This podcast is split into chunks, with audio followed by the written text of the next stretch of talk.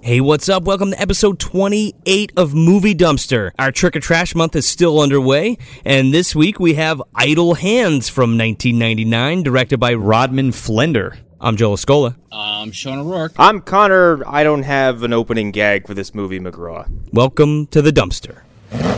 It's my hand, okay? It's it's it's it's like it's got a mind of its own. It makes me do things I don't want it to do. Oh yeah, man. I used to be like that. Get into all kinds of stupid shit. Look, the trick is to keep yourself busy. That's why I'm always working on the board. Keeps me out of trouble.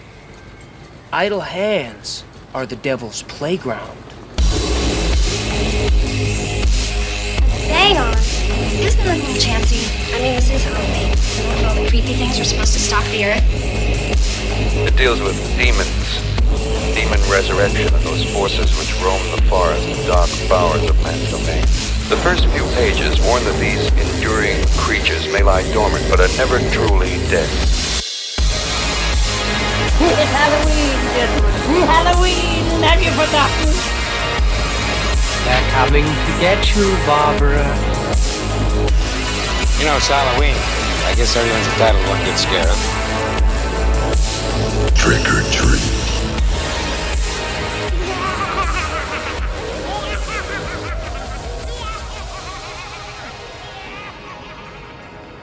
No, I really didn't. I thought long and hard about how I could incorporate that into this movie, and I had nothing.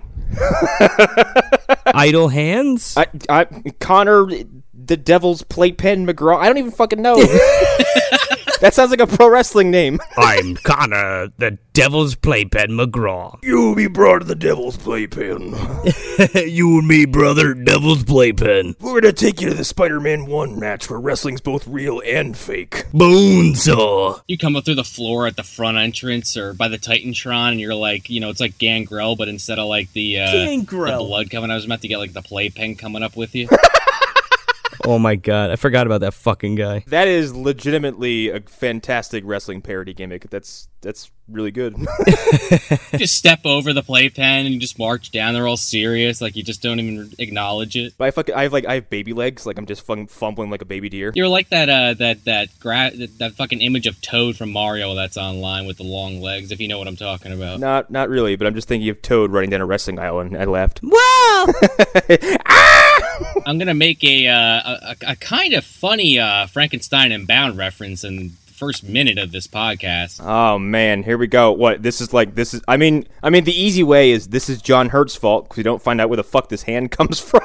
Hi, I'm under the bed. I'm not even talking about John Hurt per se. I'm talking about Roger Corman. Uh, Roger Corman. Oh, okay. Ooh, I'm intrigued. Go ahead, slap it on down. uh, apparently, uh, I don't have the page in front of me, so correct me on this. But uh, the director of this movie, Robin Flender, uh, he he worked for Roger Corman for years. He was like the VP of Roger Corman's production company for years. This feels like a fucking Roger Corman movie. This must have been a back pocket idea he had while working there. He he directed it after he directed Leprechaun 2. Several years after Leprechaun 2. Oh, he directed Leprechaun 2? Apparently. I like Wow. Leprechaun 2 a lot, and it's a better film than this movie. I don't like Leprechaun any of them. What? You're crazy. That first one's fine for what it is. I don't like Leprechaun. I, I don't like. I, it's the same reason I don't like Child's Play. And I think the Leprechaun actually has an edge over Chucky because I can still palm Chuck in the forehead and boot him down a flight of stairs. Leprechaun has magical powers. Exactly. That's his only leg up on, on Chucky. And I still don't care about Leprechaun. Ugh, it's a good movie. I would say the leg up goes to Child's Play only because that was intended to be a rated R from the beginning, and Leprechaun was supposed to be fucking PG in the beginning. No, it wasn't. Was it really? Yeah, PG, and then they had to go back in and fil- refilm a bunch of scenes. Or you know who currently owns the Leprechaun rights? The guy that just got fucking Jason, but not the rest of the franchise. No, no. you- the E. WWE. No, they do. Oh, yeah, they do, because they came out with Leprechaun Origins. They pr- they produced the last one and put one of their dudes in it. They put fucking Hornswoggle in as the Leprechaun. I fucking saw that, okay? And you see it you see it for like a second and like if that's Hornswoggle, like it's been he's been it, it's not it's not like Warwick Davis in the other ones. It's just like some uh, it's just like some shitty ass CGI garbage shit. All right, so let's uh let's get into this. Um so uh, the plot of this movie is basically Devon Sawa wakes up one day Devin Sawa. He wakes up one day and his one tape player ends, and he plugs a different one in. my he wakes wakes up and he's like, "I'm not a child actor anymore. Nobody likes me."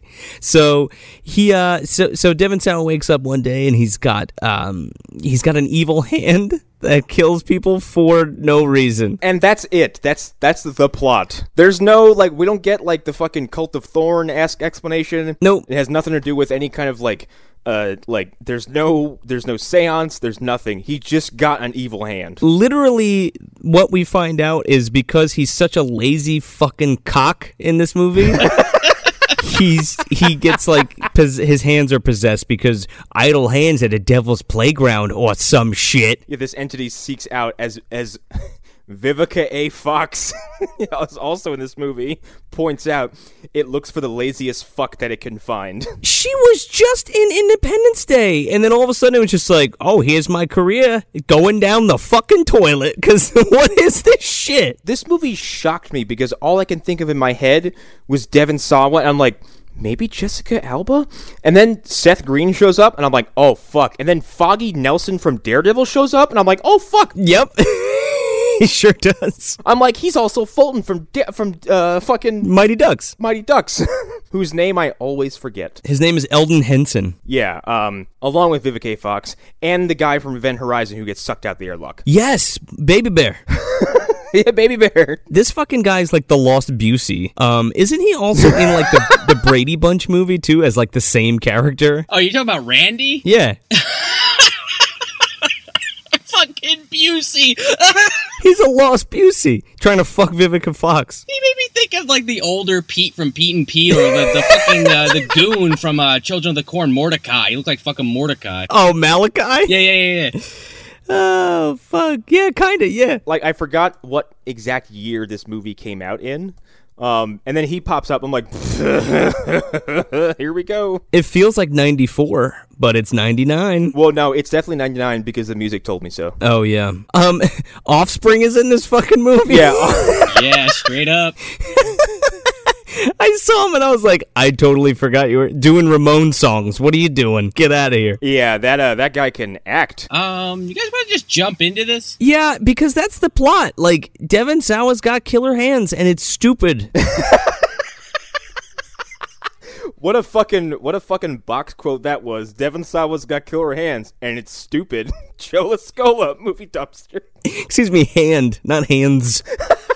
It's a fuck. It's already misleading from the title because it's like, Idle hand doesn't sound quite as good. Yeah, y- well, no, it's idle hand because he's like, yeah, well, I fucking jerk off with this other one and smoke weed with this one, so this is my idle one, and that's why there's a demon in it or something. Like, what the fuck? I'm I love your summation of this movie. Dude, I was lit. My fucking brain was melting when I was watching this because I like, I get it, like, I get it. So.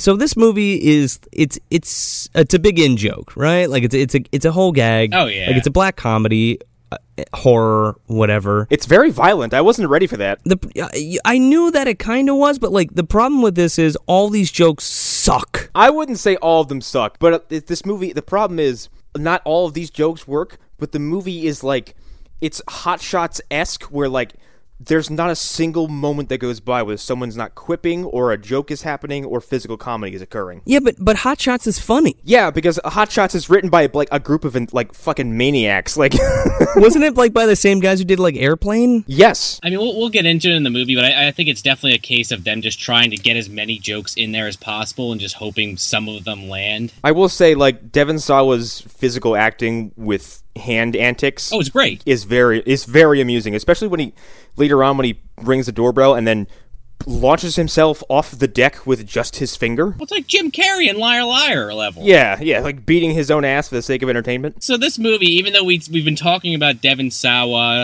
uh, it actually opens with Fred Willard. Yeah, for like five seconds, which is a damn shame. Here's what my dumbass did. I last night I was like, I know this guy. Who is that? I type in Fred Ward. Fuck. Definitely not the same person. That's fucking great. and I was like, oh shit, that's the guy from Tremors. I wish it was Fred Wood. He's like, oh, they're under the goddamn ground. Ah, my stupid lazy son, God damn it! where's Kevin Bacon? Uh, idle hand of burf. And uh, his wife looks really familiar, but I didn't really rec- I, c- I couldn't find her name in anything in particular. She just has a very recognizable face. She reminded me of um. She reminded me of the love interest from Space Mutiny. she's from something and I and I couldn't put my finger on it either and I e- I even looked her up and I'm looking through her, her IMDb and I'm like who the fuck is this woman but I still couldn't put my finger on it So that so that they have this little quip where the wife is just basically like, "Oh yeah, Fred Willard," because I don't remember his name.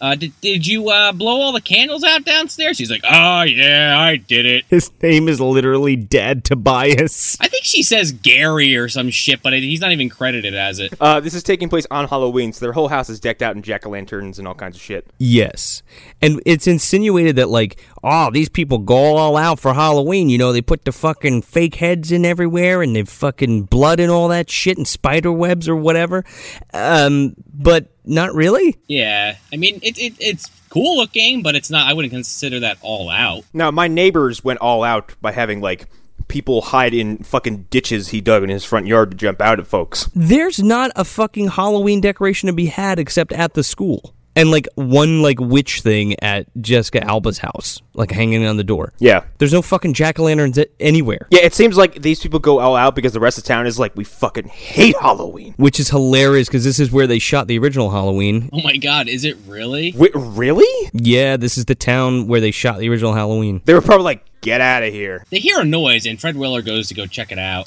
I forget the series of events, but at some point, there's fucking written on the ceiling in like uh Blacklight ink, Oh, that happens before he goes downstairs. They turn the lights off and then it says, I'm under the bed. and they go, "Oh my god!" This must be an Anton prank. I'm like, oh, that's a thing. He never plays a single prank on anybody else the rest of the film, by the way. No, she's like, "Oh, you know Anton and his crazy pranks." I'm like, "Do we know Anton and his crazy pranks?" Did we never we never get there. He's just a fucking stoner douchebag, fucking loser, and I hate him. Sorry, I would hate Anton if I knew him in real life. he looks like he smells like a bag of shit. Man, your your contempt for this is is a little more.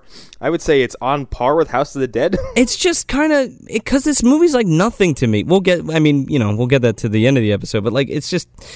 I don't know. It, this movie is just like a bunch of s- of bad jokes strung together that, and like five of them land, and then by the end of the movie, you're like, "What the fuck did I just watch?" I appreciate this movie on an aesthetic level, but anyway, uh, yeah. So like, ah, crazy Anton. That's when I think is I think it's Gary. Whatever. He's Gary Tobias now. He goes downstairs and presumably murdered off screen. Um, and then the cat jumps in the bed. there's like a classic like cat scare and i get it like it's supposed to be goofy but it's There's like six fake jump scares like strung together, very like sarcastically. yeah Complete with like, boom, boom, like Friday the Thirteenth fucking uh, violin strikes. i mean that's the whole point of the film but it, Yeah. again it like it never really it never really nails that tone like it never really nails like um like student bo- have you guys ever seen student bodies I think I know of it. it's like a spoof of like a bunch of, sl- of like all the slasher movies and it's done so fucking well um it's like scary movie five like three or, f- or three decades before scary movie even came out but it's really funny I don't, I don't the horror comedy like especially I think horror parody is rarely done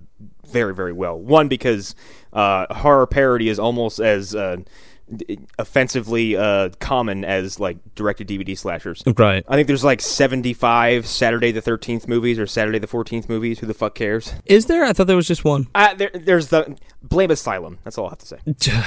Fuck that company.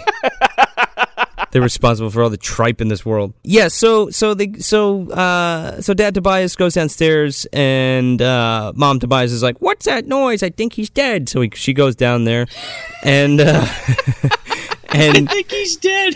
yeah, basically You're gonna do every character impression in this movie. I am because that's all it is. It's just bleh. So uh so she goes downstairs and um she dies. Uh I forget exactly how. but not but not before berating her husband about not blowing out those jack o' lantern candles. yeah, she goes downstairs and she looks for him, and she I think.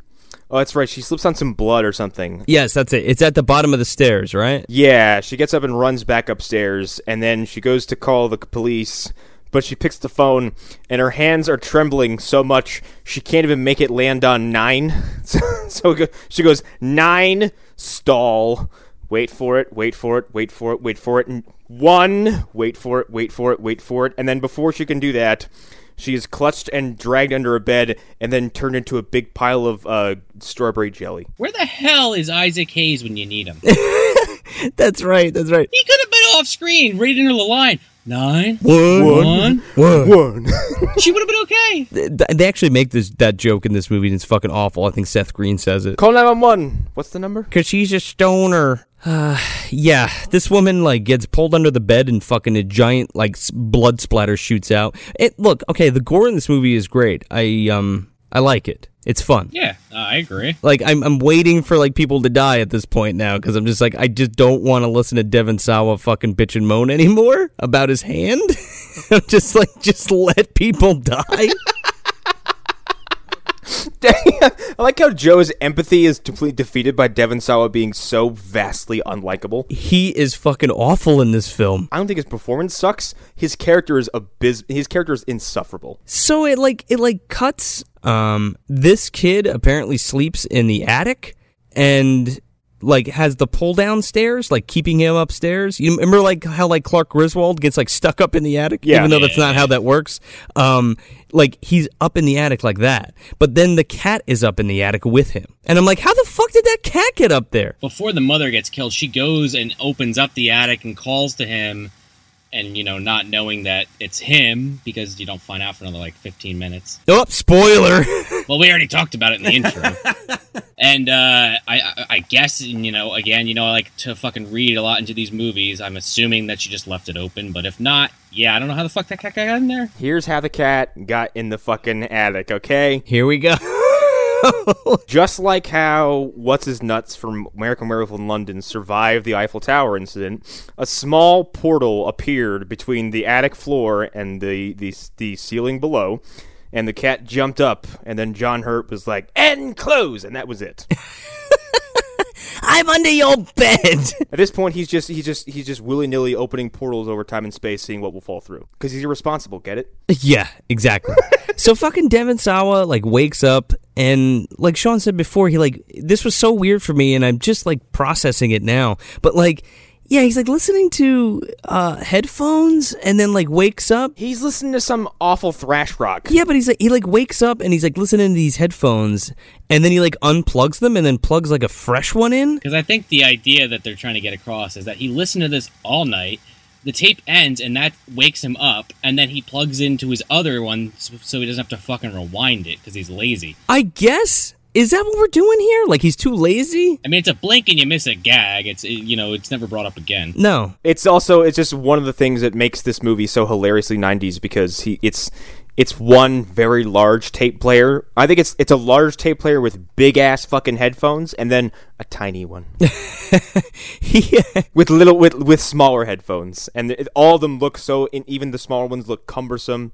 And the tape player caught me way off guard because I'm like, oh my god, that that was an actual Walkman. So he fucking he puts these headphones on and he goes downstairs and he's like making cereal and he's like, "Mom, there's no milk. Mom, there's no dog food." And I'm like, "You fucking like this guy. I fucking hate this guy so much."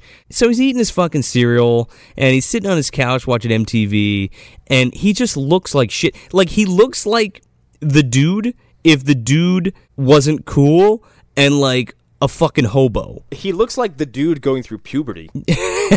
he's got like no Well, he kind of is. He's a high school student. pretty much. So he has a fucking huffer around his neck, like for asthma, but it's n- it's just a bowl. it's a bowl piece. So then he fucking sparks up, and he's watching fucking TV, and then he like runs out of weed, and then he like calls Foggy Nelson for some weed. And he's like, "No, Matt, I can't watch you kill yourself anymore." Wait, wrong film. he's like, "Come on, man." He's like, "Come over and bring me weed." He's like, "I'm not fucking Domino's."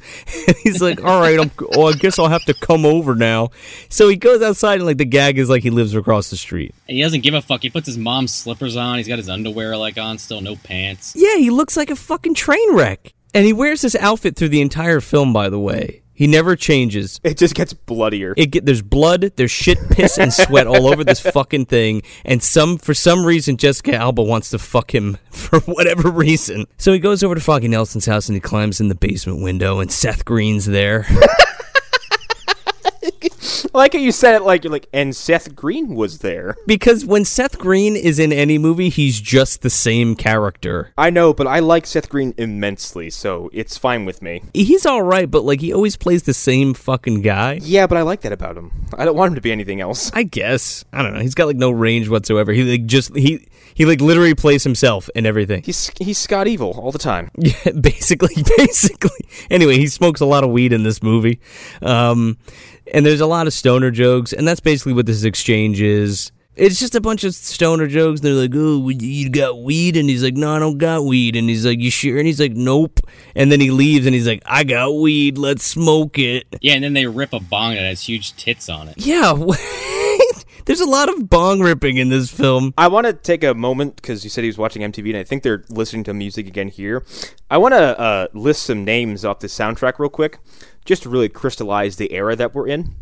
Uh, Static X, Unwritten Law, The Offspring, as we previously mentioned, Zebrahead, uh, Rob Zombie, uh, BTK, Sublime, Nikki Six, and Rancid. Nikki Six. Oh, I'm sorry. It's uh, written by Nikki Six before my Motley Crue. I skipped over that part. Yeah, I was gonna say. I was gonna say. Shout at the devil. I was like Motley Crue. I was like Nikki Six is credited, and that's it. No, I skipped over that part.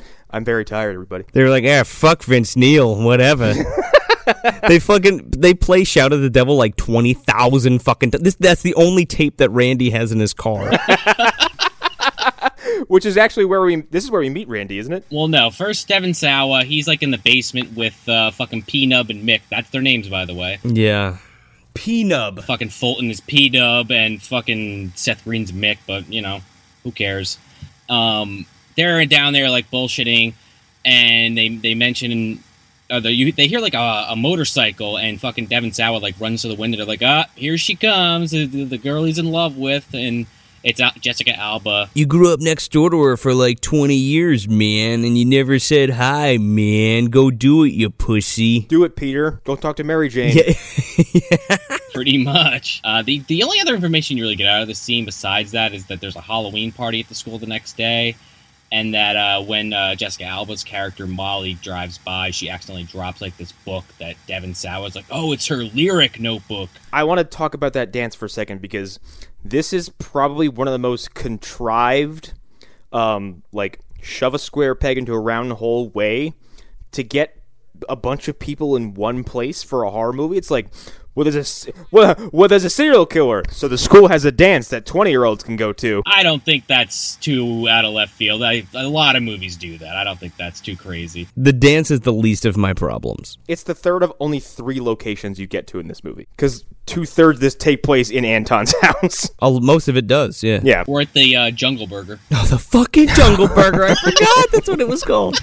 The twins. Oh yeah, you get that information here too. There has been like a rash of killings across the city, and um, a lot of them are high school kids, um, and among them are these twins that go to the high school, and it's they're like a running gag throughout the fucking movie for whatever reason. yeah. We see their ears later. Um, they're fucking. Well, we'll get to it. Uh, That was that made that fucking scene made me laugh out loud. I thought it was hilarious. Uh, anyway, So yeah, he, he he catches up with Molly and he goes to give her the notebook back. And before that, his friends were joking, "Oh yeah, you think he's gonna actually talk to her?"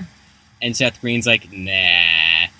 And then he, he hands it to her at the door, and he fucking like runs off like fucking Roadrunner. Yeah, he slams the book into her face and then like leaps over the fucking barrac- the balcony of her deck and runs home. yeah, she's absolutely smitten by this douchebag.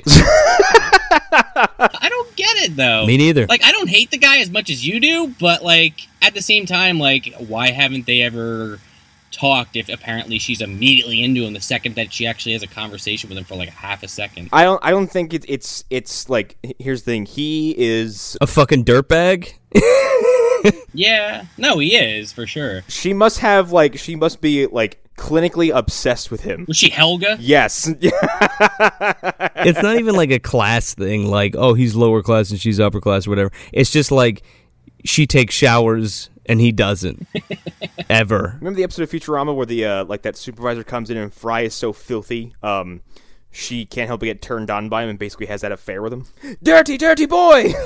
He, he looks like he should be on the fucking set of Street Trash. This fucking guy. He made me think of like you know he what what's his face uh, Jason Lee's character from Mallrats. He made me think of. Kinda, yeah. He could totally fit in the background of a Kevin Smith movie. I thought this was a Kevin Smith movie. This was this was like in- you can tell that Half Baked must have come out either like around the corner from this or something because like I don't remember seeing a movie in recent memory that had this many just like weed lulls. Not not to mention, just as an aside, at one point, fucking Seth Green shoves an entire bud of fucking marijuana in in Devin Sawa's like uh fucking inhaler pipe, and I'm just in my head, I'm just thinking, no, what like what the fuck are you doing right now? That, that was the whole down and back. That was twenty dollars you just fucking lit on fire. yeah. Would you just keep it in there? So this is when you get introduced to Vivica A. Fox. yeah, whose character is apparently a dru- uh, druid, maybe. a druid.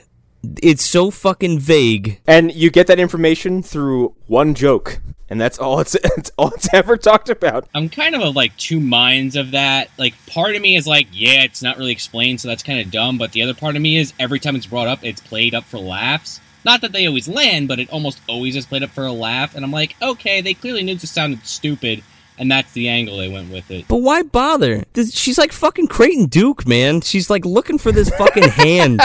She like goes to this penitentiary and she like finds this dude, like this killer guy who's on death row or whatever. And she like goes, um, he like, he's about to be executed and she like disguises herself as a nun. And she goes in there to like see this guy to, I guess, murder him. Uh, because he has the demon in his hand, because she's part of this uh, cult who has like passed on for centuries like this uh the lineage of like going to kill this demon that lives in people's hands idle hands get it Arr. so uh she, she like goes to see this guy and his hands like all fucking shriveled up and shit and i guess doesn't have the demon anymore she's like god damn it and then she just leaves and like i'm thinking about this and i'm like okay wait is it just one demon that like goes that like hops into different people's hands like fucking fallen with denzel washington is it like azazel's hand Yeah, I mean, she goes back to her jeep and she has like that map, which you know she has like all the par- spots that she's tracked it down up until this point. oh god Oh my god, I forgot about this moment entirely. she draws like a fucking she draws the she connects the dots on the map it's a fucking pentagram I I looked at that and like she's gonna make a pentagram, but I'm like, but also. You could come to various conclusions about how these all connect because they're like three over here and like one way down to the left and like one over here and then she like she's like um pentagram. coincidence at best I mean, it's literally in there just for foreshadowing. That's Yeah. and and just to get her to her location. And I like I'm watching that I'm like you could probably make a dog out of those dots too. They were kind of all over the place. it's just fuzzy i know it's stupid but i like i care about that shit and if you're gonna like put a little bit of thought into anything in the in this movie it should be that in my opinion just give the hand a little bit more lore So you, you, you cut back to Devin Sawa, and he's just like minding his own business. He picks up the dog food, he picks up the milk, and he's on his fucking bike. And these two douchebag cops like just fucking take him out on the side of the road. One of them's from fucking Taming the T-Rex, isn't he? Sean Whalen. I was just about to say, here he is again. Oh my god! I didn't even pick up on that. This is this scene's basically pulled right out of fucking Clockwork Orange. They're like, they're like, yeah, we used to be droogies, but uh, now we're fucking cops, and now we're gonna beat your ass and write you up or whatever. Well, these guys they're all pissed off. They're like, "Oh, when we were in high school with you, why didn't you ever burn with us?" And he's like, "Cause you guys were losers." And they're like, "Oh, wise guy." Oh yeah, We're cops now. We can beat you to death legally. we can frame you for whatever. So they throw him up against the fucking fence. They straight up say that. Yeah, they don't give a fuck. I feel like this is happens a lot. So they try to bust him on whatever he's doing, but this is it's so unwarranted because he's literally like walk. The scene is weird because They just knock him over like he's minding his own fucking business and they just assault him. Yeah. So they try to so they try to get him on like a bag of weed, but the bag's empty, so they like throw it on the ground. They're like, "Oh, here's a ticket for littering." So Foggy Nelson tells Devin Sawa that he doesn't have any weed, even though he has weed. Why they don't give it to him, I don't know. Because he probably always smokes their weed. They're like, fuck that. He's buying it from them. What the fuck does he care? No, I think he's mo- I think he's mooching. Oh, he's mooching. Oh, okay, this makes sense then. Then he's like, "Yeah, go home and smoke fucking what is it? Oregano and nutmeg, it'll get you high. So he takes so Devin Sawa takes this fucking uh, ticket for littering and rolls a joint of nutmeg and oregano and smokes it. and then vomits. Like he should have. And then he kind of freaks out a little bit. He takes the Dawn soap and he fucking pours it right in his mouth. That did have to. I imagine. I was like, what would that taste like? I'm like, it would probably taste like asshole. It has a light pecan after dinner taste. Well, he does this. You know, he washes his mouth out literally, and then he goes to make himself like a, a bologna and fucking mayo sandwich while he's watching like this provocative video on MTV. So he's not like paying attention. Yeah, oh yeah, he pulls out this fucking knife and there's like blood all over it. His fucking like f- parents' blood. And he's like slopping this fucking mayonnaise on this bologna sandwich. It made me uncomfortable because I'm like, will you pay attention to what you're doing, please? Because you're just getting mayonnaise everywhere. Yeah, look at the sandwich. Like you could be putting that anywhere. And that's a weird hang up, I know, but I was like, oh, stop it. And then he fucking takes a bite of the bologna and then like does he like taste it and realize it or like see it and realize it? No, he looks down and sees the bloody knife and then puts the sandwich down. And then he sees his cat, like, eating a fucking eyeball. A- Anton freaks out when he sees the blood, and, and I forget how this series of events happens, but he he bumps into the fucking jack o' lanterns that are like on these, at least in the beginning of the movie, on like scarecrows, but now when they fall over, it's his fucking dead parents. Yeah, it's supposed to be the American Gothic couple with jack o' lantern heads or some shit. But they're in the house. Like why aren't they outside? Yeah, well, yeah. Also, like, like I don't care how how much of a loser you are, they would start to smell by now. Well, before he smokes all that weed in his uh, inhaler, he does light like six fucking incense uh, sticks. To be fair, so he probably couldn't smell a goddamn thing. Th- that house probably smells like East meets West. Let's also be fair. This guy hasn't showered in like four fucking weeks, so that's just his funk stinking up the fucking house. He goes outside to hurl after he sees this, and then uh, Peanut and fucking Seth Green show up, and they're like, "Oh, hey man, what's going on?" and they come inside, and he's freaking out. He's like, "Oh my god, my fucking parents are dead! Oh my god!" But they come in and they're like watching MTV. They're like, "Oh man, I didn't know they even had this video on TV anymore. I thought it got banned." This fucking two live crew pop that coochie, and they're like, "Yeah, shake that ass. Let me see them tits." And I'm like, "What the fuck?" They like walk right past. I mean, that was kind of funny. They walk right past his dead parents. So it's fine. And then he's like, uh, no, look. Uh, he turns the TV off and they see it. And then fucking Peanut is like, oh my God. And he like gets down on his knees and tries to like s- resuscitate Fred Willard. I'm always a fan of that gag. Like, Wasn't there one like that in uh, Gnome Named Norm? yeah, when the guy falls out of the fucking uh, hearse and the guy's like trying to give him mouth to mouth. but he does the full on like balls of a fist and and hammer fists his fucking dead dad's corpse. Yeah, but yeah, he's like punching him, and he's like, "Dude, don't punch my dad." He's like, sorry, I saw it work in a movie once. So uh, they they see that, and I think they see uh, oh, someone knocks over like a, a fucking a bag of like onion rings that they got from uh, Jungle Burger, um, and uh, there's like two like fucking cooked ears in there fall out, and they're like two left ears, the twins. I didn't get that joke, and I'm like, "Wait, what?" They also they also find like um, a, a ripped part of a shirt in the mother's like hand.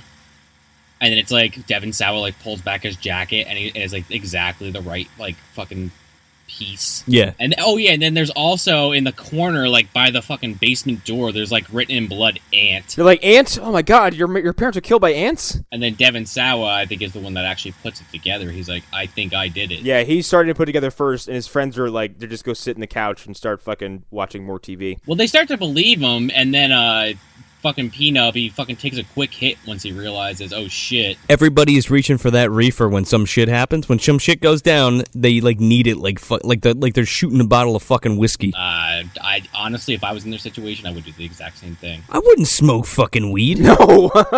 That would fucking I would be bugging out. But uh, at some point, Mick eventually takes the piece of shirt and kind of aligns it with Devin Sawa's shirt, and they're like, "The killer's in your house," and Devin Sawa goes, "The killer's in me." Yeah, he goes. He goes. The killers wore your shirt. Mick and uh, and Anton end up in the kitchen, and, and Mick's like, "Let's, you know what? We're gonna we're gonna call some help, and we're gonna we're gonna smooth this over." And this is when like you actually start to see the hand do shit because the whole movie it hasn't done a fucking thing so far No, because it's all happening off screen.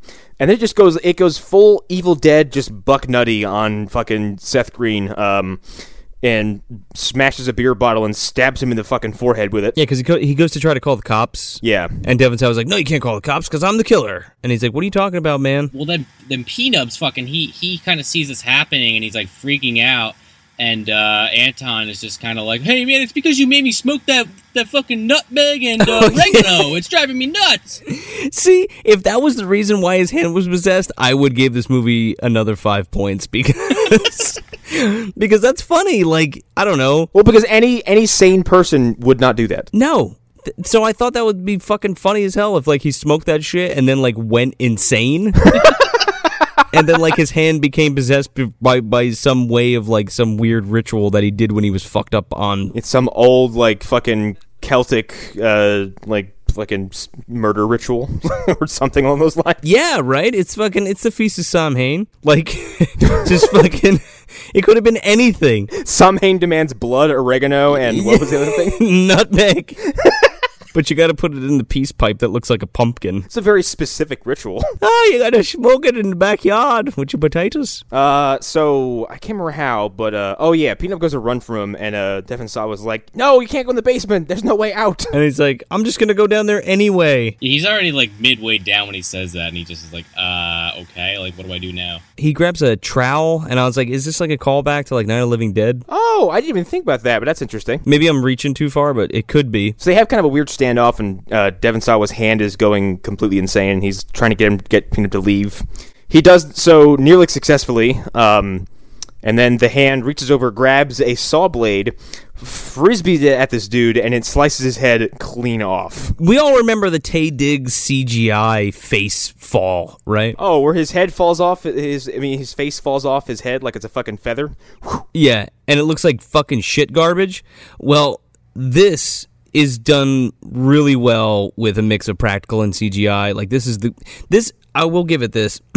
this movie does a really good job with the mixing uh, the practical stuff with the CGI stuff. I was gonna say the same thing because a lot of the stuff with this character and his severed head coming up is all I'm like Yeah. it's never distracting and it's never so bad I have to point it out. No, and I like it. Like it's it's fun. It's fun stuff. Like the zombie the zombie stuff and again, the gore and the zombie stuff in this is good. I like it a lot. It's the highlight of this film easily. Like that's the only reason I would watch this movie is for those parts. yeah, the hand like throws a fucking saw blade and cuts his head off and he like falls backwards down the stairs and his head falls off. And it looks awesome. And then Devin Sawa goes to watch a little TV. Yeah. he goes to sit down and just chill out. Yeah, he goes and sits and he like tries to smoke a bowl, doesn't he? And he's like watching fucking uh he's like watching MTV and then like the hand like wants to wants to watch like horror movies. Well, the hand, the hand keeps switching to other stations that have hands on the screen at the time that it changes to it.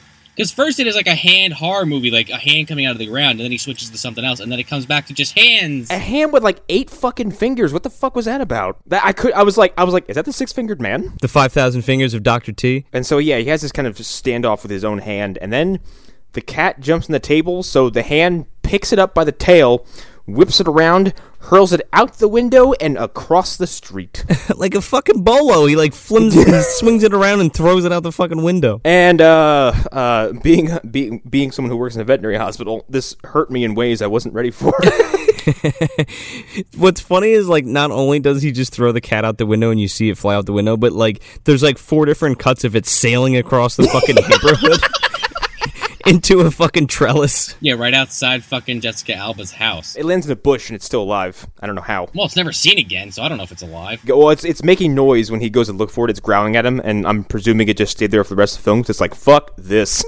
he um he he basically arouses some attention, haha, uh, from Molly, and um oh no, I'm sorry. The hand basically realizes she's there, and the hand like drags him up this fucking this de- this like little porch looking thing. Yeah, the hand wants the hand wants Jessica Alba, so it's like pulling him towards her house. And I like Devin Saw was actually doing some pretty good physical stuff here. Yeah, it's pretty good. Like his hand looks like it's actually throttling him and throwing him all across his fucking porch. Um, and it's something I said earlier. It rings the doorbell, and then he like takes his hand and just he like grabs his own hand to pull it off the doorbell, and then in doing so, like he pulls himself all hard. He basically just like planks over the fucking railing of this porch and just like back bumps on the front y- uh, front yard. He right into a bush. And then, uh, then, then Molly answers the door in like these like short as hell pajamas, and she's like, "Uh, you know, aren't you a little old for do- uh, Ding Dong Ditch?" And he's like, "Oh, uh,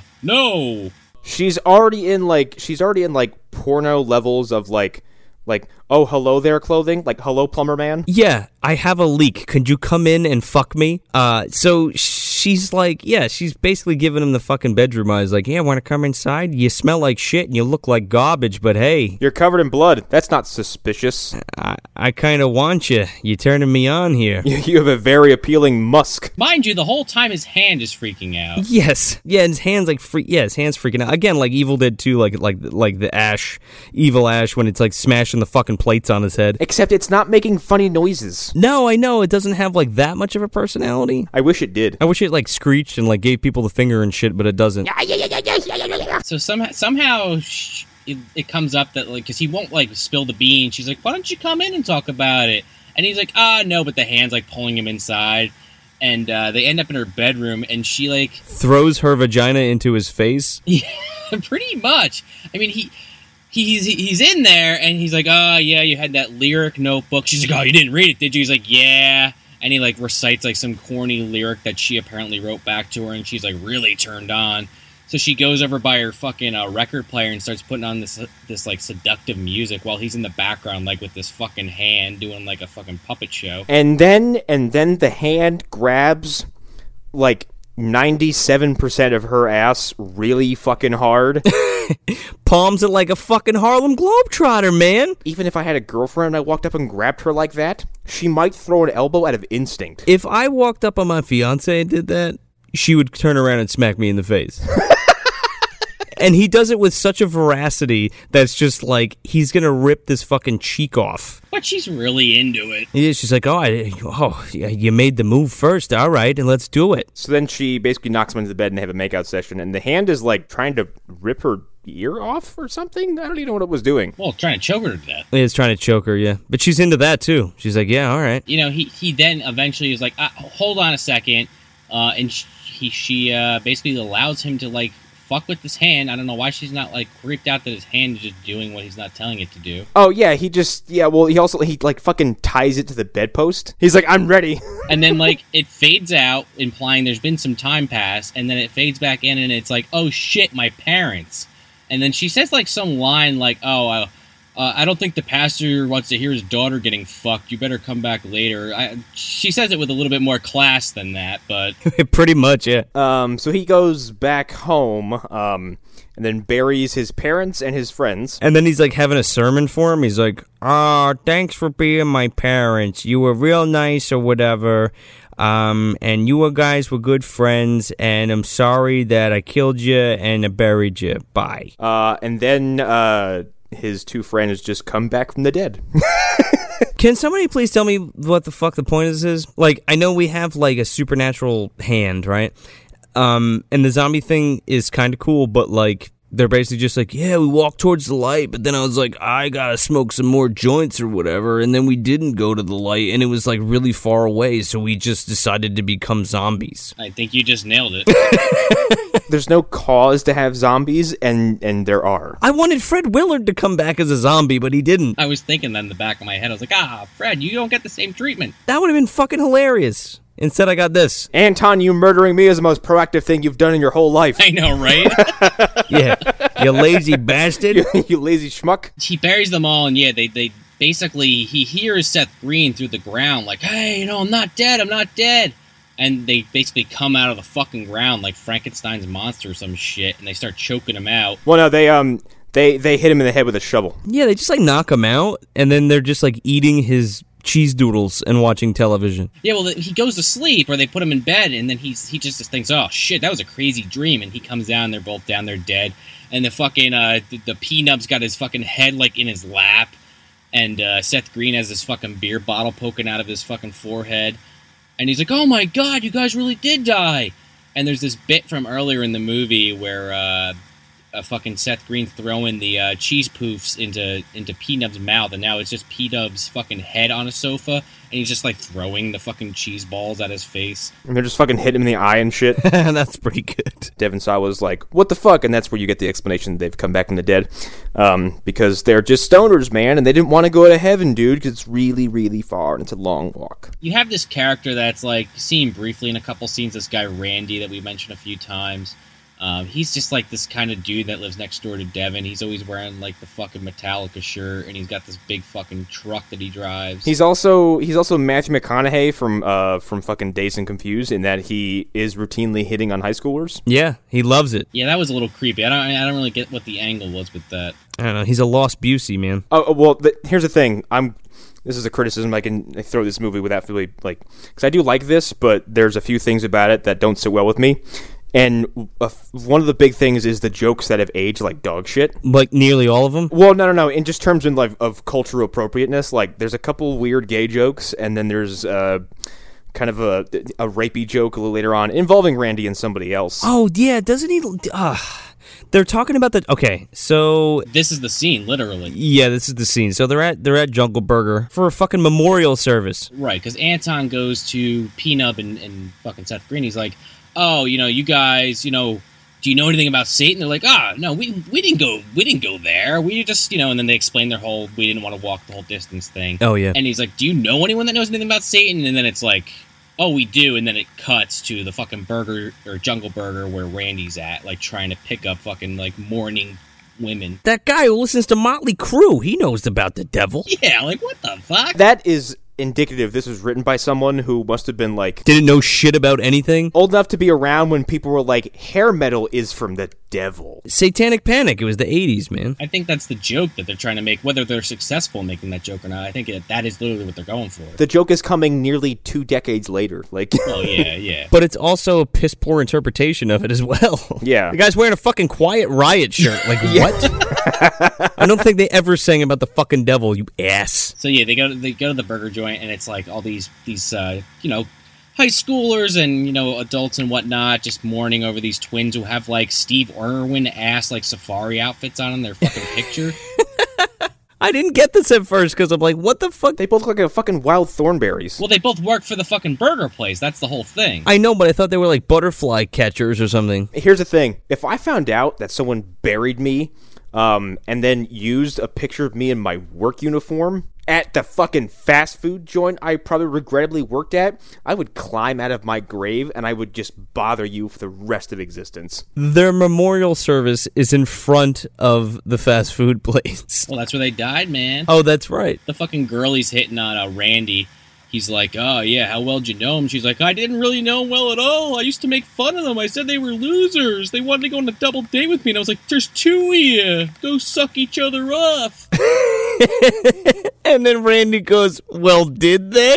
Cut. like, what the fuck? They're fucking brothers. But yeah, beyond besides the fact that that joke doesn't is, is fucked up. Just add that additional layer to it. I just laughed at it because I was just like, "Dude, it's just a throwaway thing," but like, I thought that was funny because it was just so ludicrous. It's kind of it's kind of Ben Stiller uh, Zoolander esque, but did they? Jesus Christ, man! There's just some things you don't talk about in public.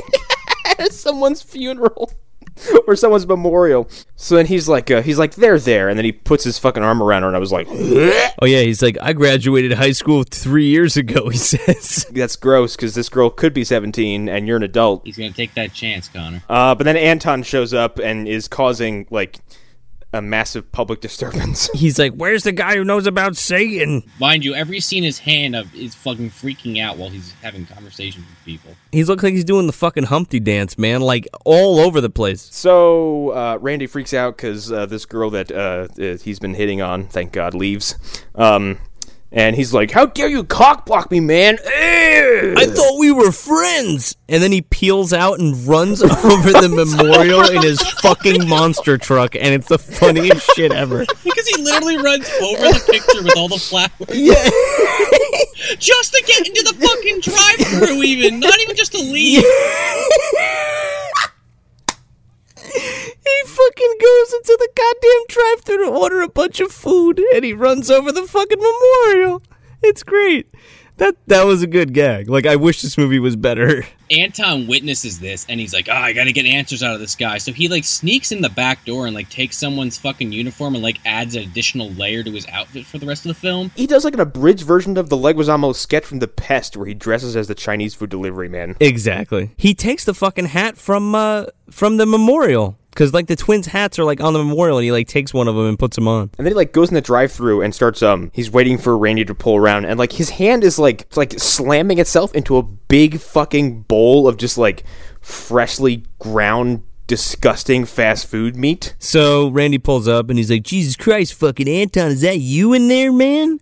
And he's like, "Tell me everything you know about the devil." And he's like, "I don't know, man. It's you know, rock and roll music is like, you know, Mozart." And it's like, "What, dude?" And he's like, "Yeah, it's like that except like heavier." Yeah, in, in having nothing to do with the devil. Whatever the fuck that's supposed to mean. And then Randy gets up to the window and he's like, "You know what?" He's like cuz he's like uh, Devin saw where Anton's like, I can't control what my hands doing. It's doing weird stuff.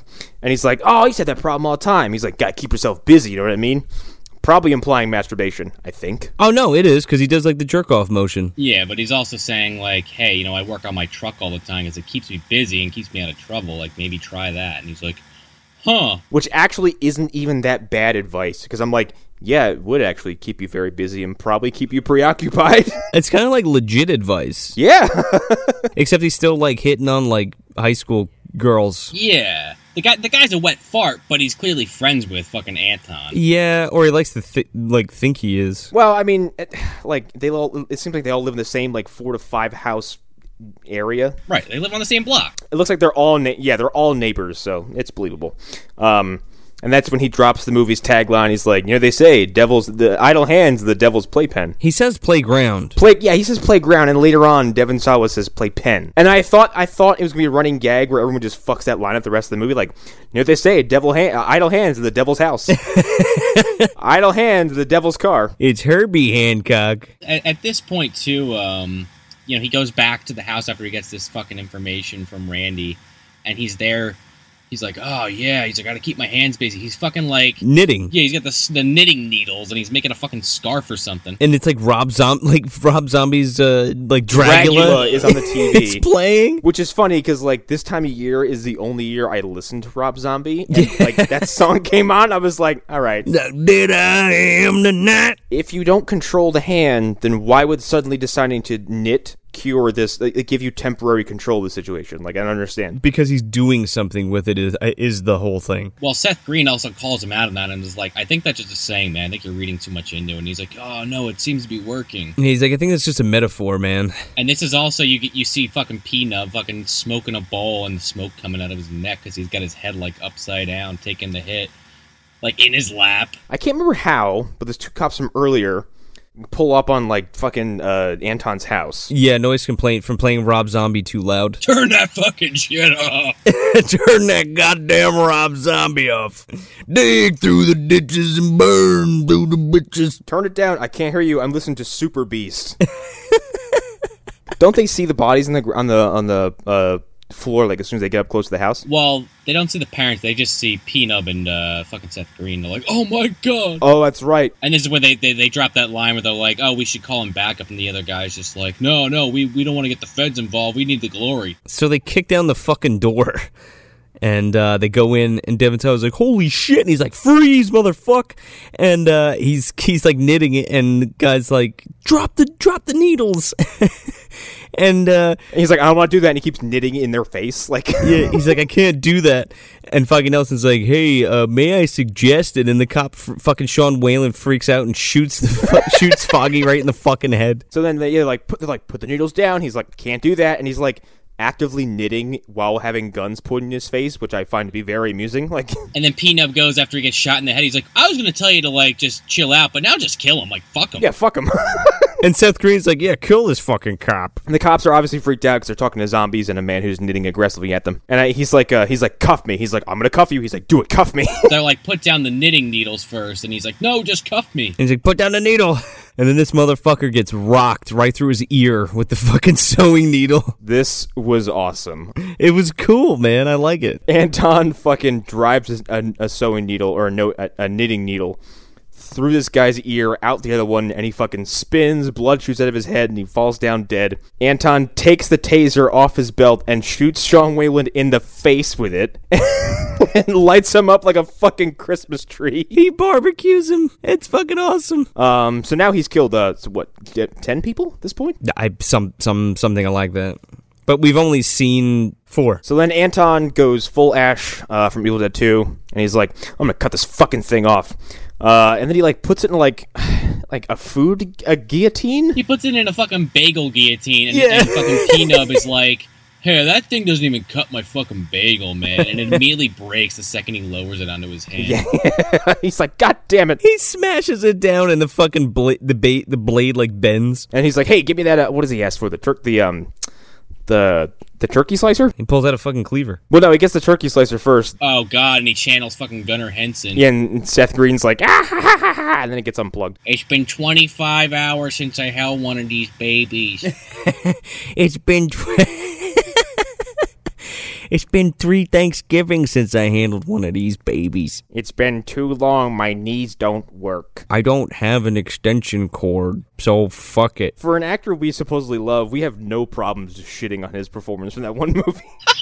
I'm telling the man should never talk. so he gets the meat cleaver, and he's trying to cut it off, but he's playing fucking like whack-a-mole. His hand keeps moving. Yeah. And then eventually, uh, Peanut puts his fucking head on the table because he's sick of holding it or something. And then uh, Anton's like, wait, bite my hand. And then he does. And then while th- he's biting down on Devin Sawa's hand, Devin Sawa cuts his fucking hand off. And then like Seth Green, who in like there's a weird subplot slash gimmick of Seth Green suddenly being very handy. Yeah, what is that about? He just like he's always running off to get something to fix something. So this is like he Anton cuts his hand off, and then Seth Green immediately runs over to the following room, grabs an iron that is plugged in, and just fucking slams it onto Anton's bloody stump.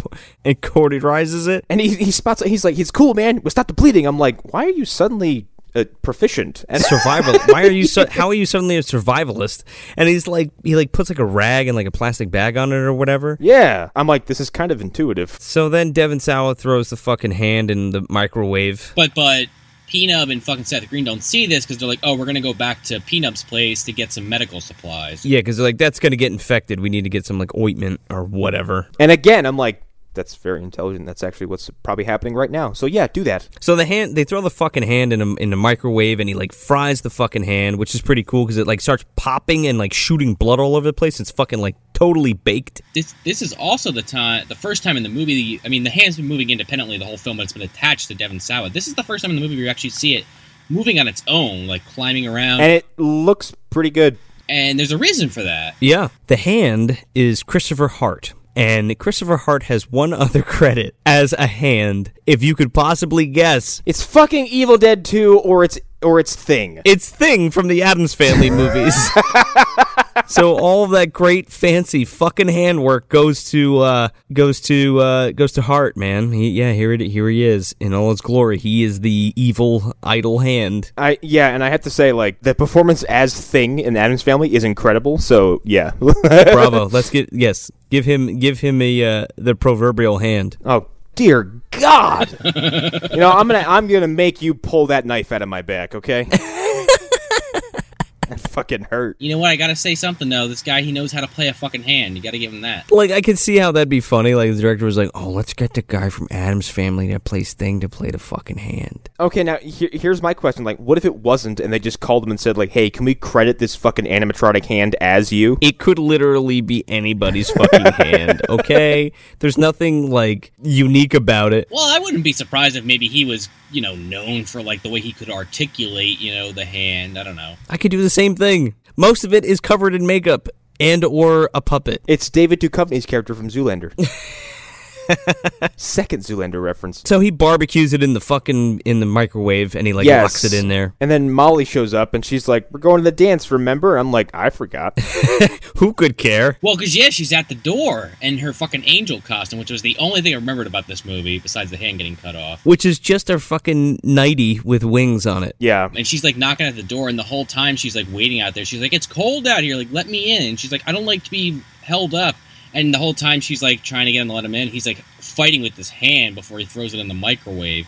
And he finally answers the door, and she's like, "Well, you know, Anton, if your costume just wasn't ready, you could have just said something. I would have come a little later." And he's like, "Uh, I'm good. She's like, what are you supposed to be? He's like, uh, I'm a fast food employee who got his hand cut off. There's kind of, at least in my opinion, a, a pretty funny uh, visual gag with that. When he gets his hand cut off, fucking Seth Green like wraps it in a target uh, plastic bag. The target symbol is right on his stump. Yeah. So they go to the fucking dance, and then uh, Seth Green and Foggy Nelson come back to the house, and they have burritos. Oh yeah, because Fo- you know Foggy Nelson was saying how, oh yeah, I got those uh, microwave burritos at my house too. So they they come back with um, well, Devin Sawa is basically trying to convince Molly like, hey, uh, maybe we need to do this another time. And uh, he sees them walk in the house, and he's like, I'll, I'll, "I'll meet you at the dance." Like, trust me. She's like, "You're not going to stand me up, are you?" And he's like, "Oh, I never would." So she she's convinced to go to the dance, and he goes back in. And in the time that it takes him to convince her to go to the dance, while he takes care of something, they fuck the whole thing up. they go to fucking cook these burritos, and the second they do, the hand jumps out and breaks through a window, and they, they make zero effort to stop. They're just like, huh, that was weird. All right. Says three minutes. They don't give a shit. And they just fucking crudely throw the burrito in its wrapper in the microwave. Yeah. And then you have this fucking scene where Peanut's eating his burrito. Oh no no wait wait wait okay this is again this is where Seth Green's character suddenly becomes uh, uh, you know proactive because he's like you know what that's it and he decides to uh, reattach Peanut's head by stabbing it with a fucking a s like a fucking steak fork or some shit Yeah. and then slams it onto his head this is like a gag this whole sequence feels like it was ripped out of a fucking uh like a movie like Dead Alive It's 10 minutes of zombie shenanigans for no reason. It's just like, come on, the movie's almost over. Just look, let's come on. Let's go. Yeah. Um, and then he so he slams his head back on, and he eats his burrito. And Seth Green's like watching because he knows it's about to happen. So he eats his burrito, and then it just like oozes out of his neck. Yeah, like the nurse eating the fucking porridge. So and Seth Green is like, "Hold on, I can fix this too." Runs off and comes back with duct tape. I'm like, "What the fuck? What are you, this little genius? Like, what's?" Everything is conveniently in in the next room. but also like his his knack his knack and sudden interest in just repairing things. So he duct tapes his head back on so he can eat his burrito. Uh, and then that's it. Then we cut to the bowling alley. Oh yeah, Vivica A. Fox's character decides to show back up. Well, we see Randy and he's like bowling. And he's fucking shit garbage. He doesn't he gutter ball like immediately. Yeah, he hits one pin. And Vivica Fox like comes into the bowling alley for reasons. She like sits at the bar. He like starts hitting on her immediately. And he has these two other friends that are with him that are like making out, and he's like, Don't you guys have a dance to get to? And they're like, Oh shit, we gotta do our costumes. You coming, man? And he's like, Nah. I'm gonna go try to fuck Vivica Fox. So he like sits at the bar with her, and he, and she's like, he's like, hey, how you doing? You come around here often? You like to bowl, want to bowl a couple? And she's like, uh, yeah, sure. Yeah, and okay, he says he says what brings you to bowling? I was like, most people are brought to bowling because of bowling. What are you oh what are you doing here at the bowling alley? I don't know, hunting elephants. It's the pins. It's the arcade, of course. That's why we're all here. I'm here to play uh, Virtual Fighter 2. I'm here to play T2. I am here to play Magnum Force. I'm here to play Area 51. So he's like, "What brings you to bowling?" And she just fucking vomits out lore. I'm I'm part of a religion of people that swore to protect people against this demon hand, and I have to kill it. And he's like, "Okay, I'll help you." I know a guy who has a crazy hand. She's like, "Are you fucking serious?" He's like, "Yeah, he- I swear to God, let's go see it." She's like, "Okay, let's go." And then they go to the dance or De- or Anton's house. She's going like 80 down a fucking 15 mile per hour street with this fucking. Um, It's like a it's like a van Winnebago kind of looking thing. It's an airstream, like an old ass airstream. Yeah, it's basically it's a Winnebago, basically. And like, so they pull up in front of Anton's house, and she's like, "All right, I'm gonna take care of this." And then like, I think they see them leaving the house, heading to Randy's house, and he's like, he's like, "Kitten, don't let them steal my Ford." Oh, he keeps calling her kitten. well, Anton, he comes back after telling Molly just to go to the dance, and he sees like that, you know, they're eating the burritos, and Seth Green goes to open it to put his in. He's like, Oh, don't open that, the hand's on there. And they open it, and he's like, Ah, shit, it's gone. And they explain, Oh, yeah, it's not our problem anymore. Who cares? And he's like, Dude, it's gonna try to kill Molly. And they're like, oh shit. And then he has like some fucking like preachy spiel about how, oh man, you know, my whole life I just watch TV and smoke weed. I'm gonna give it all up. This is when they try to slam that thirty dollars worth of weed into his fucking little his his tiny bowl on his neck. This is the epiphany that like 10 people I went to high school with had. Oh my god, I'm just smoking weed all the time. Oh my god, I'm throwing my life away and all I'm doing is smoking joints. Congratulations, you're growing up. So, like you guys were saying, uh, uh, Vivica A. Fox. Her, her name's like Debbie La Lacour or LaFleur or some shit. Uh, Debbie LaCure. She's like creeping up on them because, like you guys said, they she sees them leaving the house. But they don't have a car, so they fucking steal Randy's truck and they back up. They fucking run over Vivica Fox. it's just so fucking random. Like They just knock her out, and then like Randy runs up. She's like, "Oh, kitten!" This is the other kind of rapey moment where he looks around to see if anyone's looking, and then just like goes mouth to mouth on her. But then she wakes up not because he was successful, but because his breath smells terrible. she calls him, "You oh, you got the garbage breath." She says, "I sure do. Ate a fucking whole onion before I did that." He did go to a fast food place. So then you get this scene where you know the uh, the hand is like walking down the fucking street with its fingers, and it cuts to uh, the the school, and you get the two friends that were with Randy at the bowling alley with their fucking costumes on, and all they're wearing are fucking Kiss t-shirts with Kiss makeup. Yeah, this is where you get to see Gene Simmons eat out Paul Stanley. You know, now that you phrase it like that, I kind of want to burn this movie in a fucking tire fire. Well, we made it about an hour and twenty minutes in this movie without seeing any nudity, and then uh, well, that's over. And then them fucking Snoopies come right out. they're in this car and and the girl's basically complaining oh it's so hot in here my makeup's melting and you see the hand like crawl across the windshield and they don't see it so then uh you know they crack the window and the hand just sneaks in and, and, and fucking gets both of them yeah, it, it, it chokes and, and breaks the girlfriend's neck, and then it pre bloodies the boyfriend's face because well before he gets his face smashed in the window, he's already got blood in his head. Yeah. well i forgot the part too when when she breaks her tits out and he's like grabbing her and then the fucking hand crawls up her and starts grabbing her boob and she t- doesn't even realize it's not his hand for like five seconds Yeah. Like, come on. You feel the two hands on your breast, and then you feel this other hand in the middle. Like, come on. Like, you know what that that doesn't feel right. It's like that scene from Watchmen, but way less interesting. Where Dr. Manhattan's like, I got 47 hands. So yeah, so the hand chokes the chick and like smashes uh, Gene Simmons' head against the fucking window, and he dies. So, slam cut into the school. The offspring is playing at the school dance. Yeah, it's not like Offspring's playing over a PA system. Like it's Offspring, the band. yeah dexter holland's up there singing fucking uh, i want to be sedated I don't mind. Actually, I don't mind their cover of uh, of that. It's fine. I love The Offspring, but this is probably my least favorite Offspring song. But that guy sucks as an actor, and it took me two lines of dialogue to figure that out. You know who's better? Gunnar Hansen. I'll take it. 20, 24 hours to go. I want to be sedated. I think I am sedated. Somebody get me a fucking Xanax. My back is killing me. I've been sedated for the past 24 It's hours. the only way I agreed to be a mosquito is if I was just knocked up on Xanax the entire time. My arthritis is killing me. Somebody pour me a white Russian. So Molly's inside dancing with the girl from the fucking memorial that Randy hit on, and now she has a name. Tanya. they have kind of this again another visual gag where you know Jessica Alba has like the angel costume on and her friend has the devil costume on. I gotta tell you something. I'm digging uh, Jessica Alba's dance moves here. I don't know what she's doing. She looks like she's in pain. Well, it's it's probably because she is probably on Molly as well. Yes, that's what it's like. That is the only way I can describe those moves. She's like, I'm wait, I'm waiting for Anton doing the swim. Anton actually he uh, he sends Peanut and fucking uh, Seth Green into the party because you know it's a Halloween party so they fit right in, and he's like going to find the hand somewhere in the school. He doesn't know where, but he's going to try to find it and kill it before it can do any more damage. Yeah, they're supposed to protect Molly or some shit, but they don't. right, right. So that so they walk into the party and immediately that girl runs up to them and is like, "Oh man, who did your costumes?" Great makeup. Want to make out? Well, yeah, because Peanut keeps saying, "Oh yeah, it's a party. There's chicks here, man." And and Seth Green's like disgusted by the concept. He's like, "Dude, we're dead. Like that's kind of freaky." And Foggy Nelson's just like, come on, man, I want to get fucking laid. Like the whole time.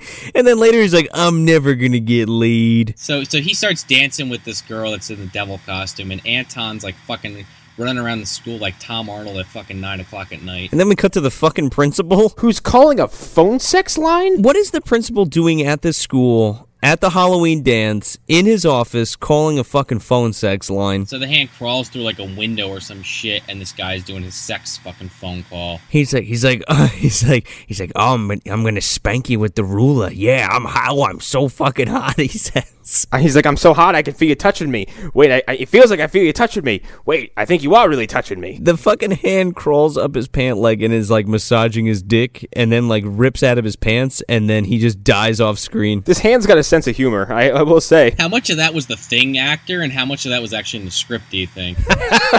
He's like, he's like, no, I gotta be in his pants for this scene. I am committed to my craft. I'm gonna shove my whole arm up his fucking pant leg. I have to put my hand, my actual hand needs to be on his dick. The principal actor just like eyeballs the director, and the director's like, play it as it lies. Hart, man, he's a he's a real method actor. This guy, I love him. He is the Daniel Day Lewis of his craft, okay? The fucking hand guy He's sitting at home. He's waiting for a phone call for the next Adams Family movie to fucking. to drop. He's like, I'm gonna get that call one day. so, yeah, he kills the principal by squeezing his dick to death. So then, like Devin Tao was running around. He runs into the dance room where Offspring's still playing. Yeah, he does like a Max Dennison, and he's like, "Oh, the witches are here! You gotta get the Sanderson sisters are back. Get out of the dance club." And they have the exact same reaction. Well, before that though, he runs into fucking. uh he runs into he runs into Debbie and Randy in the fucking hallway, and she's got this fucking ceremonial knife that she has on her. Oh yeah, that's right. I kind of love her. Like she goes from zero to hundred. She's like,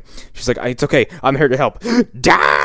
Yeah, and fucking Randy's like, "Yeah, kick his fucking ass. He stole my truck." As, as she's like about to stab him to death, he's like, "Whoa, uh, maybe that's a little bit overkill." I mean, he did steal my Motley Crue tape, but geez, that's extreme. Davin Sawa gets her to stop just long enough to be like, "Hey, look, my fucking hand is cut off," and she's like, "You stupid idiot!" Yeah, you let it go. What? I like how she she presented him with two potential options. Like, yeah, keep the hand so I can st- I can kill you and the hand dies, but please don't cut off your hands. It's like Fred Gwynn in fucking Pet Cemetery. He he fucking takes him to bring that cat back to life, and then he's like, "Ah, you know, sometimes dead is better." It's like, motherfucker, why'd you take me out there then? Excuse me, Herman. Why did you show him how to fucking bring things back from the dead? You asshole. I don't know. I have a problem, sir. Okay, I just like to stand here and tell people about the dangerous animal cemetery down the road, right? I used to be a judge, but then fucking Joe Pesci fucking ran me out of a job. So yeah, then then you get this scene where he's where he's uh up on the stage like Max from fucking uh, Hocus Pocus. And uh, the lead singer of Offspring, demonstrating that he should never, ever, ever, ever, ever, ever, ever, ever speak on film again. It's like verbatim Hocus Pocus, though. He's like, hey, all right, man, trick or treat. That was great. Halloween joke. Okay, kid, you've had your moment now. It's time to awkward pause And then the hand falls on his head. and like scalps him. Yeah, he rips the top of his fucking head off. And I was like, that was pretty cool, too. There's just a really fun novelty of watching a severed hand murder the, linger- the lead singer of The Offspring. I think this is the only time this happens in history. um, and everybody runs. And then it's just like a big like everybody's like, oh, the hand or whatever, and the, the hand like locks the door and like breaks a fucking lock off so they can't open it. Molly and Tanya like Tanya gets a bl- bright idea. She's like, come on, the only way out's to fucking crawl through the vents like fucking John McClane. And she like pulls the thing off and they go in there. These vents are huge. Yeah, they're gigantic. So they like they they crawl in these fucking these ventilation shafts and like for some reason why was the fan on? I don't remember. It's it just is. It's just on. It's it's perpetuating the air throughout the whole fucking building. So okay, there, like for some reason there is a death trap in the s- the ceiling of the school. Uh, presumably it was designed by John Kramer. Do you want to play a game with a fan? You, I know you've been pretty. You've had it rough since your wife died, John. You want to come design our school? I would be happy to. Hello, Tanya. so then they their bright idea is to like escape by jumping down uh, through this fan by wedging it shut with Tanya's high heel, uh, which I don't think would work very well. I think it would just shred it. Jessica Alba like dangles this shoe like next to it. The fan like hits it and then it catches it and then stops. I feel like it just fucking chop the shoe in half. If Ernest can't stop a fucking garbage truck with a baby doll head in the gears, there's no way she's gonna stop this fucking fan with a high with a fucking pump. I just no way. Uh, before the hand goes in there and rips Dexter Holland's fucking head off, or scalp off, I should say, it uh, it fucking sharpens all its nails in a pencil sharpener.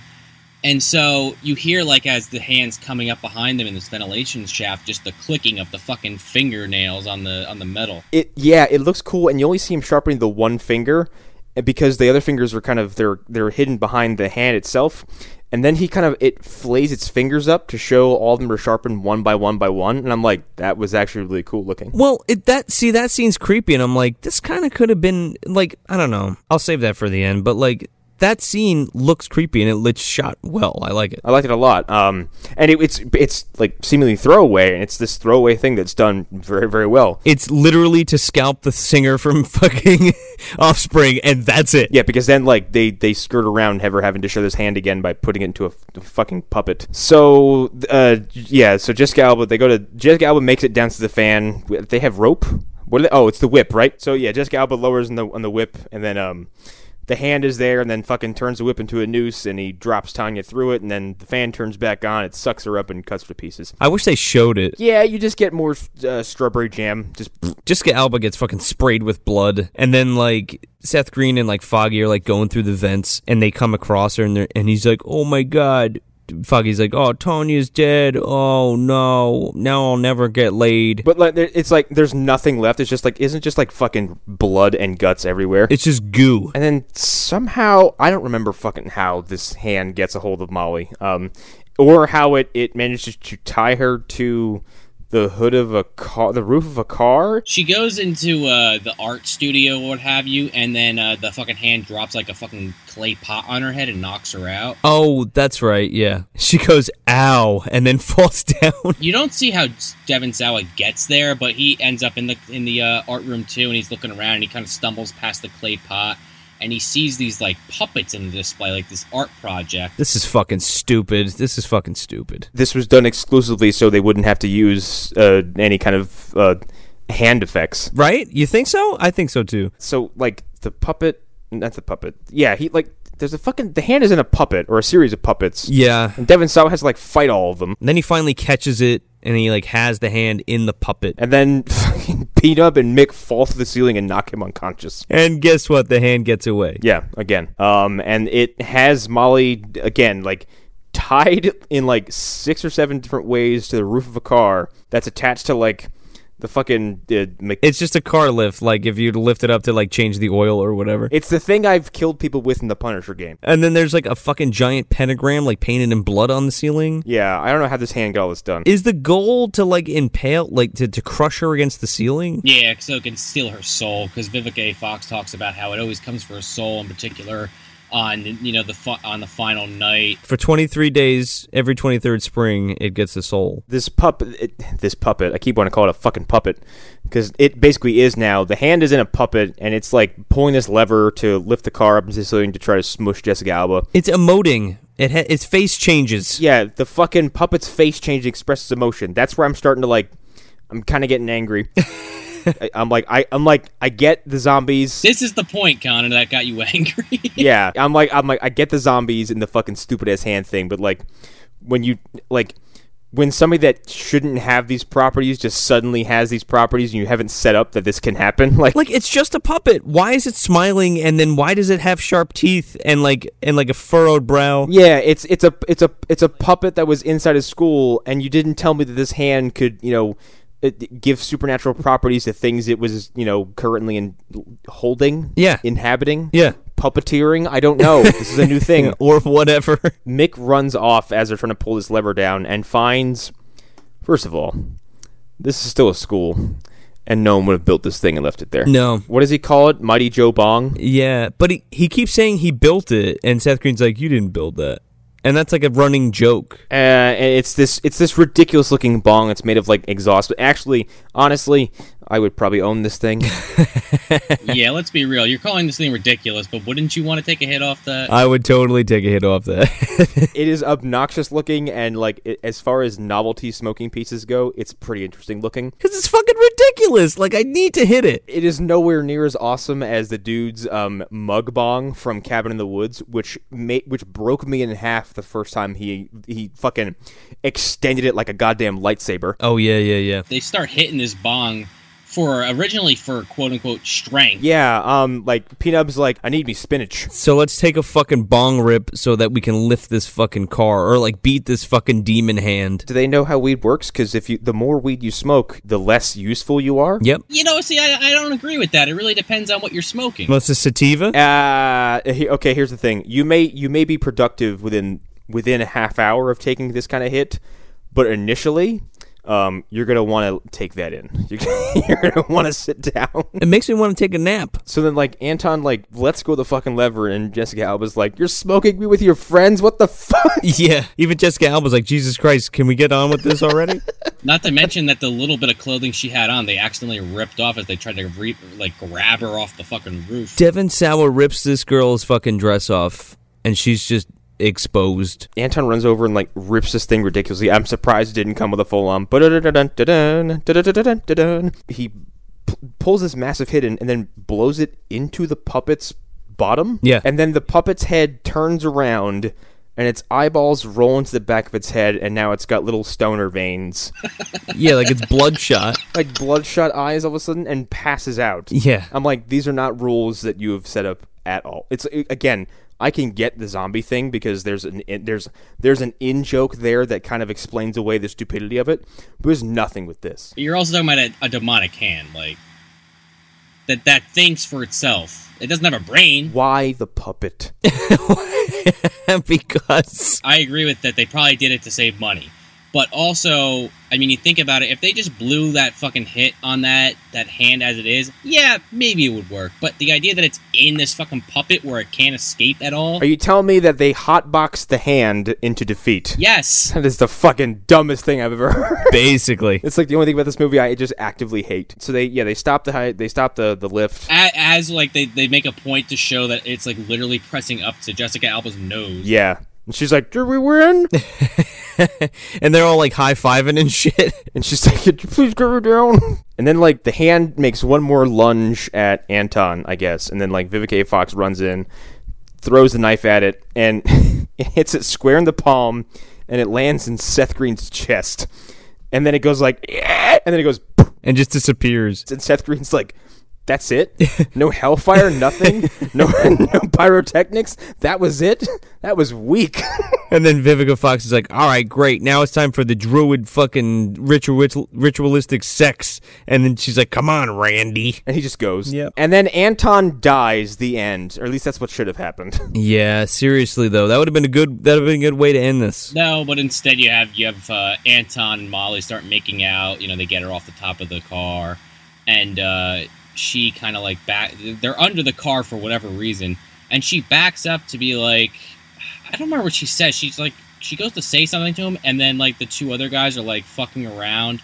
And they accidentally knock the lever down, and it fucking crushes Devin Sawa like under this car. here's the thing it doesn't just crush him like he's laying down and it falls on his legs it crushes him like an accordion Yeah. he should be a pile of bones and pulp Oh, he's he's either paralyzed. If he's alive, he's paralyzed, but he's not. He's dead. He's flattened. He's- there's no Um, way There's This no is way. imp- He should be a fucking zombie because, like, spoilers, he didn't die.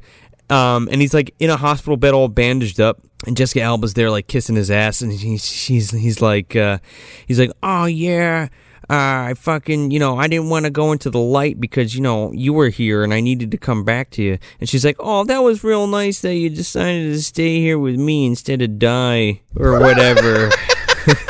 like that's basically the exchange. i'm glad you chose me over brutal death Yeah. she keeps pecking him on the cheek or on the lips rather and then you see uh, the, the two fucking buddies peanut and, and seth green appear they're now angels and they're like yeah yeah we're your guardian angel now and some nurse comes in and is like oh he's hallucinating Yeah, and then they leave because visiting hours are over, and they're like, "Hey, buddy, can we get you anything?" He's like, "Yeah, give me some of them fucking crunchy doodads from the fucking uh, vending machine." So they're like, "You got it, pal," and they leave. And uh, Devin Sawa looks up, and it says, uh, "I am under the bed," just like in the beginning with like the black light paint and then it cuts to the hallway and he's like screaming and Seth Green and fucking Foggy Nelson are walking down the hallway and he's like hey should we fucking tell him we wrote it on there and Seth Green's like nah fuck him and then it just cuts to black and that's the movie It's a weird fucking movie. Um, I looked it up earlier while we were right before we got going. I didn't know that this movie was such a fucking train wreck at the theater. Oh come on, you didn't know that? This movie cost twenty five million to make and only made four point two million. Cause it's a piece of shit. Here's the thing: like, it's not a movie I hear. It's not a movie that I don't ever hear about. I hear people mention this more than uh, you know, more than not, and it seemed like it's it's kind of in my gen- our generation's cul- uh, conscience. Um, and it's just weird to know that it came out and just fucking flatlined. I think I think it had life on DVD, and that's maybe about it. I remember this movie when it came out. It was like seventh or eighth grade. Um, and it was just like, oh, that's that movie with the hand and the, the fucking stoner guys and the dick jokes and the hearty fucking hars and all that kind of shit. You know what I mean? Like, it's funny for like a fucking kid in seventh grade. It's not funny for like an adult. Oh, this this movie was reminding me consistently that like it, it was speaking directly to fifteen year old me. Oh, for sure. Especially when I heard Static X, I'm like, oh shit. Especially push it off of Wisconsin Death Trip. I'm like, Jesus Christ. Yeah. If anything, it was just like a fun little time capsule with like a bunch of '90s shit in it. And it's you said it earlier. It's it's Devin Sawa post being like a, a, a childhood heartthrob. Yeah, like he's right on the cusp there of like being a full blown adult and like nobody cares anymore. Yeah, and like what the fuck happened to him? I don't know. I don't know what he's. I think he's doing like some TV now. I guess I don't know. Because wasn't like I feel like the last time I saw him was in um Final Destination. Oh yeah, he was in fucking Final Destination. Yeah, he survives the first one. In the second movie, he survive he he he survives a couple near death experiences, and then like he falls off like a fire escape ladder and um, he's it, he survives, and he's like, "Oh, that was close." And then like the ladder collapses and crushes his skull. Oh, that was Devin Sow. Yeah, it goes right into his eye. Seth Green has kind of since moved out of acting and just basically works on Robot Chicken and kind of does a lot of writing. Oh, he's done. He's doing really well for himself nowadays. Yeah. Um, we've talked about. Uh, we keep calling him Foggy Nelson. Um, but uh, Eldon Henson has he. We all know him as fucking Fulton from Mighty Ducks. Yeah and he did this, and then I didn't see him for a long fucking time. Uh, and now he's in Marvel's Daredevil. Oh yeah, I think he's great though. I, I think he's a good actor. I mean, I think he's actually he's one of the better parts of Daredevil. Yeah, because um, he's he is the other side of, of of Matt's moral compass, where he's Foggy's the one consistently questioning his bad decisions. Exactly. Um, and Vivica A. Fox, I think she came up here and then popped up in Kill Bill, and that was the last time I saw her. and Jessica Alba uh, won't go away. but yeah, she she's been around forever, and she's fucking done a shitload of TV. But uh, yeah, how do we feel about this? Yeah, where uh, where what do I, what kind of uh, treat do we have today, folks? How, how do I describe this? It's something like I don't mind, um, and I liked at times, but I could definitely not eat this all the time. See, I would say a Cadbury egg. That's Easter because like, I think as an adult, if I eat a Cadbury egg, I might die. Oh, you, a cat, uh. Cadbury Scream egg for Halloween with the green shit in it. That's my favorite. It's like uh, it's it's not a specific candy, but it's anything like gratuitously gooey with lots of like really unhealthy garbage in the middle of it.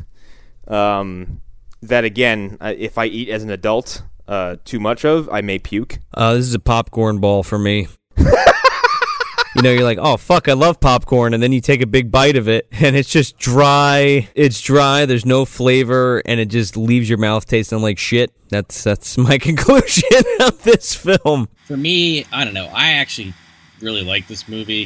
Um, I, I I agree that a lot of the jokes don't land, but the ones that do, I think, are pretty effective. So. I, I'm going to compare this to like a Laffy Taffy. Okay, I've uh, go ahead, but I've, I got my candy. I'm saying Laffy Taffy because it's chewy, and and it takes a little bit too long to eat. So that's that would be kind of like the fat of the movie, all the bad one-liners that Seth Green uh, fucking throws out there. I, I, could do without, but the overall package, the flavor I enjoy, the, you know. When you swallow that hunk of fucking uh, candy when you're done chewing on it for like 10 minutes and it just goes down your throat kind of uncomfortably, but you still enjoy it. Um, you know, that's how I would describe this movie. I like it enough. I, I'm taking back all I said this movie is milk duds um, because milk duds are really fantastic on paper and then you go to physically chew them uh, and it's agony and they rip out your fillings uh, and they get stuck in your teeth uh, and you need a doctor or a dentist or a very powerful toothbrush to get them out so this movie is tasty but it's also kind of annoying so that's it that's idle hands from 1999 directed by rodman flender if you want some more bad movie goodness you can check us out at moviedumpsterpodcast.com Follow us at Movie Dumpster on Facebook, Instagram, and Twitter. Also, check out our sister podcast, The Phantom Zone, hosted by our very own Connor McGraw. You can find them at phantomzonepodcast.wordpress.com. I'm Joe Scola. I'm Sean O'Rourke. I'm Connor McGraw. Thanks for visiting the dumpster. Move it, people! Let's go! Some of us are on serious missions here. There's evil out there, and I gotta kick its ass! Hang on. Isn't it a little chancy? I mean, this is homemade. One of all the creepy things we're supposed to stalk the earth. It deals with demons, demon resurrection, and those forces which roam the forest and dark bowers of man's domain. The first few pages warn that these enduring creatures may lie dormant, but are never truly dead. It's Halloween, gentlemen. Halloween, have you forgotten? They're coming to get you, Barbara. You know, it's Halloween. I guess everyone's entitled to one good scare. Trick or treat.